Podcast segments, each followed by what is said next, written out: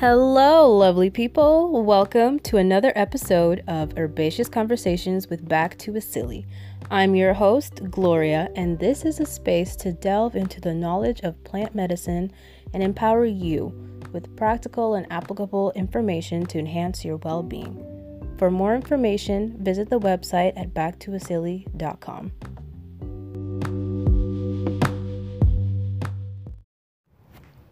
Hello, lovely people. How are you doing today? I don't know why I start every every episode singing. I don't know. Maybe this will maybe it brings joy to your day. I really hope it does. I know it does for me. All right, so in today's episode, we're going to be discussing five ways that herbs nourish the nerves. Now, the nervous system is quite complex, to say the least. However, I'll break it down in this episode so you can get a better grasp and better understanding of how it works and how it correlates with other systems and how you can understand what your body is telling you in regards to your nervous system. So, question When was the last time you felt your nervous system in overdrive? Or just generally, you felt, you know, in overdrive? For instance, flight or flight. I know for me, it was earlier this week. Everyone has their days, but it's okay. Now, these feelings of overdrive could be described as anxiety, feeling burnt out, uh, feeling restless, feeling tired, um, all those things, right? Having your nervous system overdrive. Now, these feelings express what's going on in the body biochemically. Now, without getting into the nitty gritty details of how everything works, I don't want to bore you guys with the science, but um, the nervous system, generally, so there are three main functions of the nervous system. So it's responsible for sensory integration and motor senses. Now, there are different ways that you can distinguish uh, the breakdown of the nervous system because there are generally eight subdivisions of the nervous system. Now, I talked about the HPA, the central nervous system in regards to the HPA axis in a blog post pertaining to herbs in the adrenal glands. Now, and this episode is more so an expansion of that because in that article I targeted just one particular aspect of the nervous system when really there's a whole slur, a whole, like I said, different subdivisions of the nervous system. Now, the nervous system also conspires with other systems in its functions, such as the endocrine system and the immune system. So all and even the digestive system, depending on the subdivisions of the nervous system. And all of them work together. They're basically communicating to ensure that different signals are reciprocated and different hormones are distributed according to their proper places. All right, so let's get to the five ways that herbs help to nourish the nerves. Now, the first way, excuse me, is by binding to the receptors. Now, the neural receptors in the body, actually any receptor in the body, really, it looks like a lock and key, right? So you have the receptor. If you think of a lock and key, you have the lock, and then you have the key. The lock is the stationary receptor eh, along the nervous system. And then you can imagine the key is the hormone or whatever is being transported, and it fits perfectly into that receptor to trigger a response, to trigger a reaction within the body. So, for example, let's say you're stressed, you're sitting in traffic. and you're thinking about dinner because you're hungry and you just want to get home. So you're sitting there, and what in that simple situation, generally what happens is your body it sends uh, hormones to different parts of the body, particularly the brain and the adrenal glands. And it sets off this, it increases your heart rate. So once that uh, transmitter enters that receptor, it triggers the the uh, the flight or flight response in general. So that looks different from person to person, but generally that's the anxiousness, um, increase in blood pressure, and heart rate, etc., etc. So knowing this, now the second way that herbs can nourish the nerves is by uniting uh, with existing hormones.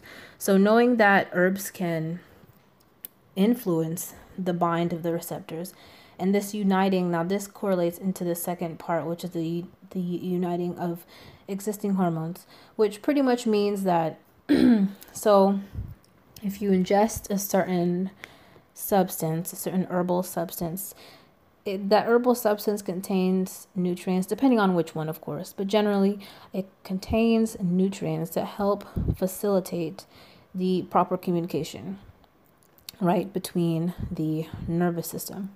And thus, this goes into the third way this improves HPA communication. Now, this HPA, that's the um, the hemo, what is it? Hold on it's the hip it's the correlation between the hippocamp the hippocampus and the pituitary gland within the brain. Now that's just one aspect of the nervous system pertaining to the central nervous system. So by incorporating certain herbs, you're improving the receptors, this binding process, and thus improving communication between the nerves, depending on the nervous system.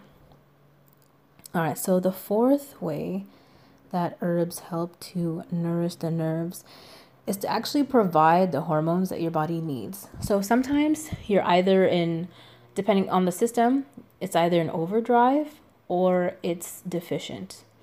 And knowing your, now this is why I always talk to my clients about body awareness. Body awareness is very, very important for you to understand what's going on. And even if you don't necessarily understand what's going on, you can at least communicate to someone who's helping you understand what's going on with your body, if that makes sense. So, yes, so certain herbs help distribute or they help facilitate certain herbs or excuse me, certain hormones to go off in the body. So, for example, you have phytoestrogens, right? So, phytoestrogens, they're abundant in food and it's basically a derivative of the estrogen hormone and acts in a similar way in the body. So, there are certain herbs that have that component, such as fenugreek, red clover, and black cohosh. And there are other herbs, or excuse me, other hormones, such as GABA, that is inhibited by the ingestion of passion flower or valerian, or the increase of serotonin, right? Um, which is found in B, vitamin B rich herbs such as burdock, uh, dandelion, as well as ginseng. So, how would you exactly denote which how do I say, which um, nervous system to um, help increase its uh, efficacy or balance out what's going on, right? Knowing that there are eight different systems.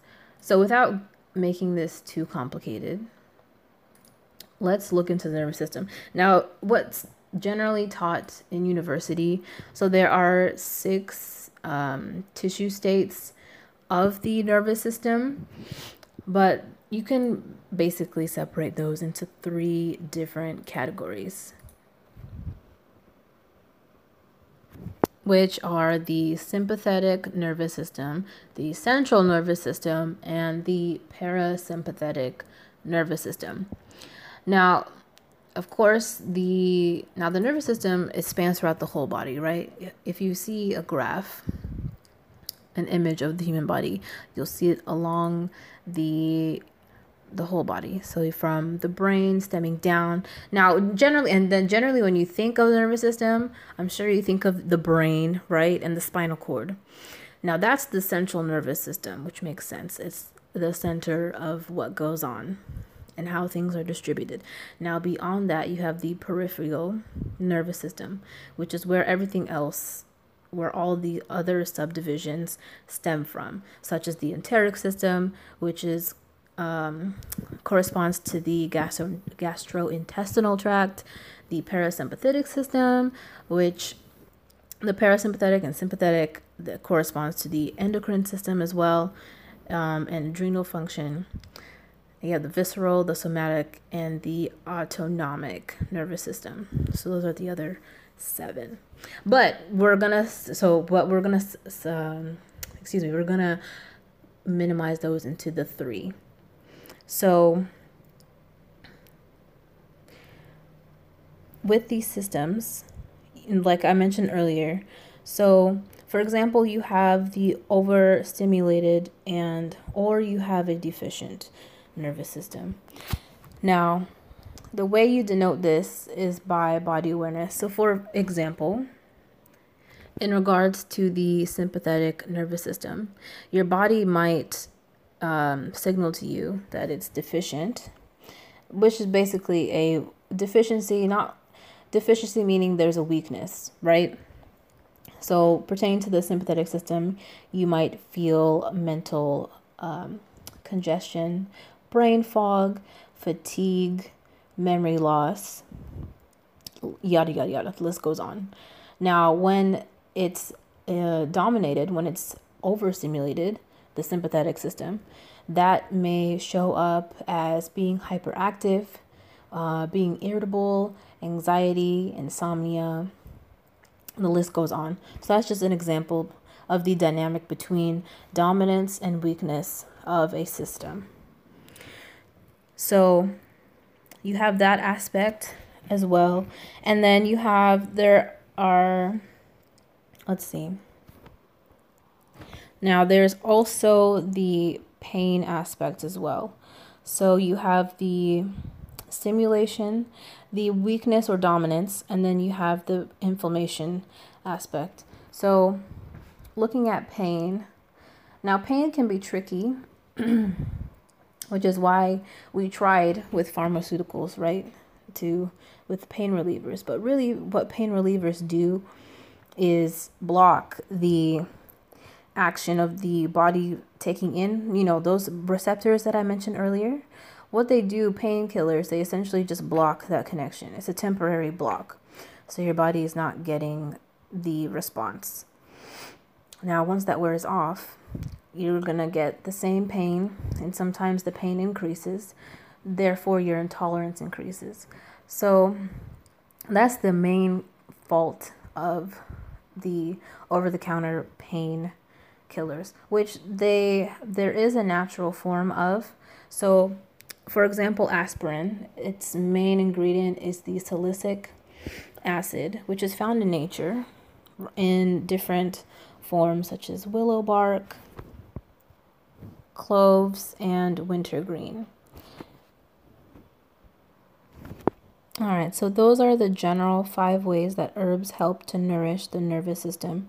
Now, this is just the beginning steps as to how you can formulate um, a natural remedy for yourself once you know what's in dominance and what's in weakness pertaining to the nervous system. So once you put all that together, you can tell whether or not you need an adaptogenic herb or if you need a nervine herb, which is more so pertaining to the nourishment, right, of the nervous system, making sure that it's in balance. The adaptogenic, you know, that's it's adaptogen. It's helping you adapt to what's going on. External factors such as stress, um, and other different factors. And then there are also sedative herbs. Um, now, sedatives don't necessarily, now, and this is why this is important the body awareness because not everything works for everyone, right? if you're a practitioner, you know this by experience. So, helping someone navigate their through their body awareness and understanding what's going on, you can accurately help them by suggesting certain herbs and other substances according to what's going on. And then, of course, even sometimes caffeine can help as well in regards to weakness. So it all depends. And generally, in my formulations, they'll have um, a dominance of one depending on what's going on, or a combination to help um, pertain to different aspects of the nervous system. All right, guys, that was heavy loaded information. I hope it all made sense.